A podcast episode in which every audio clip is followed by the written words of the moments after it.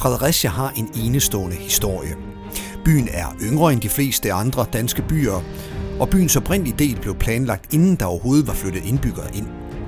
Hen over 12 afsnit ruller lokalhistoriker Per Skovsen fæstningsbyens historie ud. Det gør han via 12 nedslag i byens både dramatiske og unikke historie. Mit navn er Massimo Grillo. Velkommen til Fredericia By og Fæstning. Dette afsnit om avlsbrugere, landbrug og havepladser. Hvad er det her for en helt uh, særlig gård, uh, vi står i, Per? Vi står inde i Bendesens gård i Norgesgade, og det helt specielle ved Bendesens gård, øh, det er, at det er en gammel avlsburgård. Dem var der adskillige af i Fredericia. Der var faktisk mange af dem i Fredericia i flere hundrede år. Men Bendesens gård er lige netop den aller sidste af de avlsburgårde, der var aktive. Og her var faktisk landbrug indtil i begyndelsen af 1980'erne. For at lokke folk til byen i den første tid efter grundlæggelsen i 1650, blev der lokket med privilegier og skattefrihed, og der blev tildelt gratis jord til tilflytterne. De første indbyggere i byen var håndværkere og bygningsarbejdere, men der var brug for flere beboere. Så de tre nærliggende landsbyer, Ullerup, Hannerup og Hyby, blev i 1651 nedlagt, hvorefter bønderne, i alt ca. 300 mennesker, blev tvangsforflyttet til byen. I 1657 blev byen og fæstningen stormet og lagt i ruiner, og den civile befolkning var flygtet. De, der havde overlevet flugten, vendte tilbage i begyndelsen af 1660'erne, og mange af dem var bønder. Indtil midten af 1800-tallet var agerbrug og kvægeavl de bærende erhverv i Fredericia. Til hver grund i byen hørte oprindeligt et stykke markjord uden for voldene, og byens lodsejere havde desuden adgang til en af de 440 havepladser, som lå nord og vest for byen. Altså, det lyder jo attraktivt med øh, gratis jord, Per. Ja, og det er der også i et øh, vist omfang, men man kan sige, at ideen selv er måske alligevel ikke øh, rigtigt. Øh, en af problemstillingerne er jo, at øh, bondegårdene, avlsbrugergårdene, som man kalder dem i Fredericia, alle sammen skal ligge inden for voldene, altså inde i den gamle bydel, hvorimod en stor del af øh, jorden, af den dyrkede jord, ligger uden for voldene, og det giver nogle øh, store trafikale vanskeligheder. Men Fredericia er jo en, en kunstig skabt by, og øh, befolkningen, man, man forsøgte jo med alle midler at trække forskellige befolkninger til, øh, reformerede øh, jøder, katolikker og, og fra de små landsbyer i omegnen, og mange af dem øh, bygger jo deres tilværelse på et øh, avlsbrug, altså på, på, på landbrug. Øh, også fordi handelsmulighederne i Fredericia ikke var så forfærdeligt store. Der var for eksempel ikke nogen havn, som man kunne ind- og udskibe i, større, i større mængder. Øh, og derfor så bliver det avlsbrug, øh, og, og der er den gratis jord, den er selvfølgelig øh, attraktiv, øh, men besværligt gjort af, at man har bondegården liggende et sted, og jorden et andet sted. Og det vil sige, at man skal transportere sig fra bondegården øh, og ud igennem voldområdet, øh, og så ud til den jord, som man har liggende udenfor. Der lå øh, havepladserne, og der lå huslodderne, og det var i stor, øh, en, en stor del af den jord, øh, der blev dyrket fra avlsbrugerne inde i Fredericia. Og i dag kender vi jo også, øh, øh vi kan tydeligt se i, i øh, bybilledet, hvor havepladserne og huslodderne lå, øh, fordi vi har navngivet Havepladsvej og Huslodsvej, øh, og de ligger jo faktisk i det område, hvor, hvor øh, de forskellige haver og, og jorder de lå. Et vigtigt bidrag til avlsbrugets betydning for Fredericia blev den gruppe af reformerte eller ygenotter, som i 1719-20 ankom til byen efter kongelig invitation.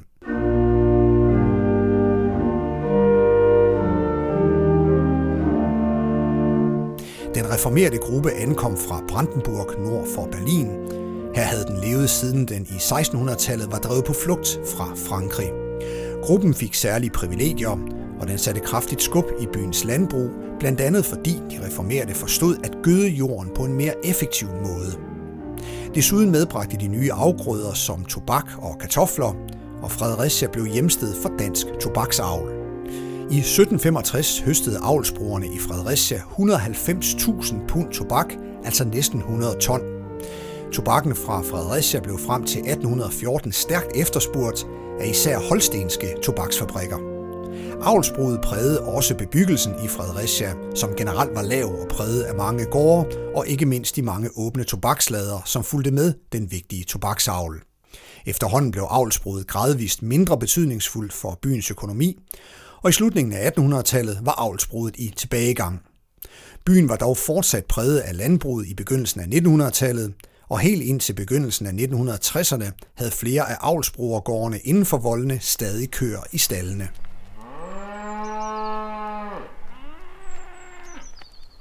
Per, hvilken betydning får det så, at øh, Fredericia bliver ja, dansk tobakscentrum?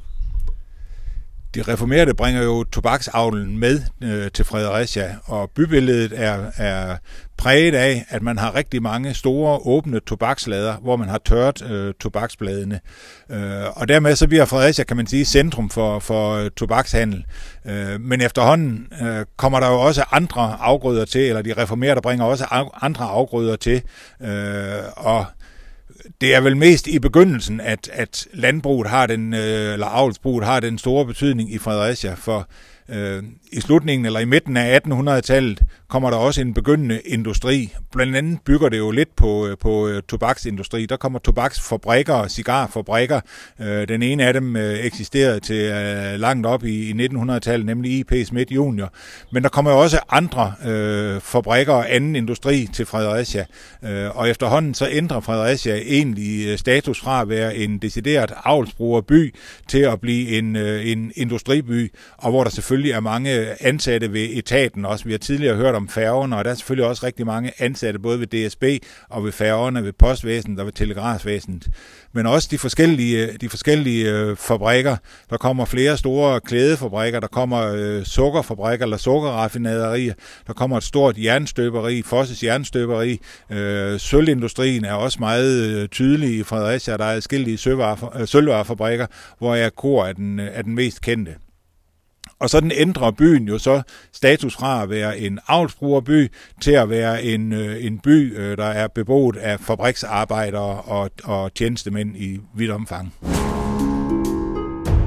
Indtil 1909, da Fredericias status som fæstning blev ophævet, boede hele byens befolkning inden for voldene. Og her lå også alle virksomheder, arbejdspladser og butikker.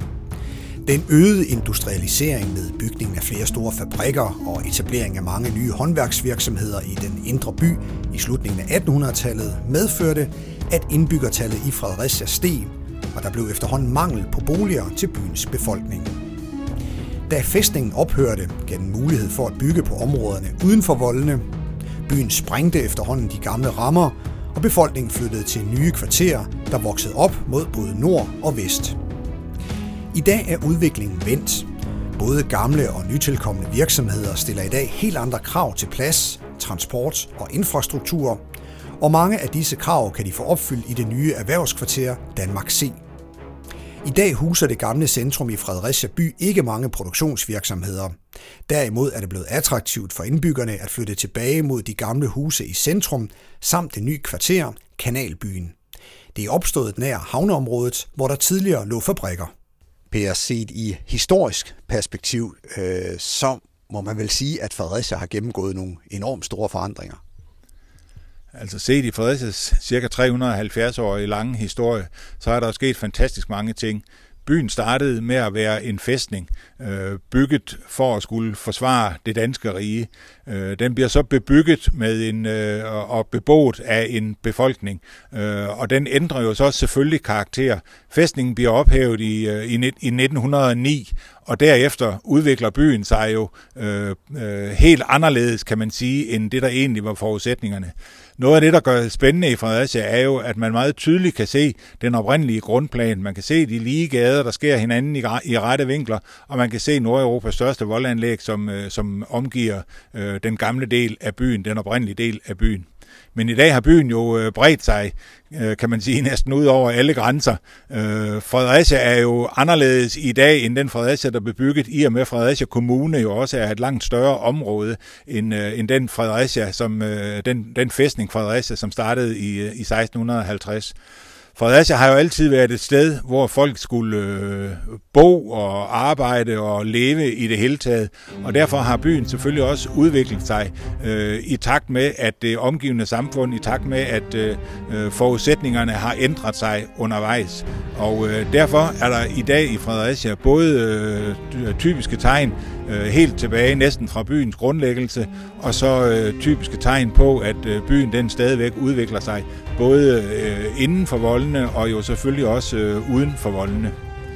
Jeg har boet i Fredericia i øh, al min tilværelse, og jeg øh, er meget glad for, for Fredericia, og jeg er meget stolt over at fortælle om, øh, om Fredericia.